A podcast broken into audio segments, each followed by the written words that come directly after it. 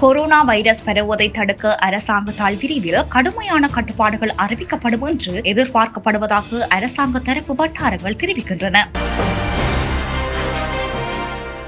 எனினும் கட்டுப்பாடு விதிப்பது தினசரி ஊதியம் பெறுபவர்களையும் பெரும்பாலான அரசு ஊழியர்களையும் மோசமாக பாதிக்கும் என்று சுட்டிக்காட்டப்படுகின்றது. இதேவேளை இன்று காலை ஜனாதிபதி கோட்டபாய ராஜபக்சனுடனான கோவிட் தடுப்பு செயலணியின் சந்திப்பை தொடர்ந்து கட்டுப்பாடுகள் அறிவிக்கப்படும் என்று எதிர்பார்க்கப்பட்டது. எனினும் இன்று காலை பத்து முப்பது மணிக்கு திட்டமிட்டப்பட்ட கூட்டம் ஒத்திவைக்கப்பட்டதாக அரசாங்க தகவலை மேற்கோள் காட்டி ஆங்கில ஊடகம் ஒன்று செய்தி வெளியிட்டுள்ளது. குறித்த சந்திப்பு பிற்பகலில் நடக்கலாம் என்று கூறப்பட்ட போதும் சில பங்கேற்பாளர்கள் கோவிட் காரணமாக கலந்து கொள்ள முடியாததால் நிச்சயமற்ற நிலையில் உள்ளது என்றும் அந்த செய்தியில் குறிப்பிடப்பட்டுள்ளது.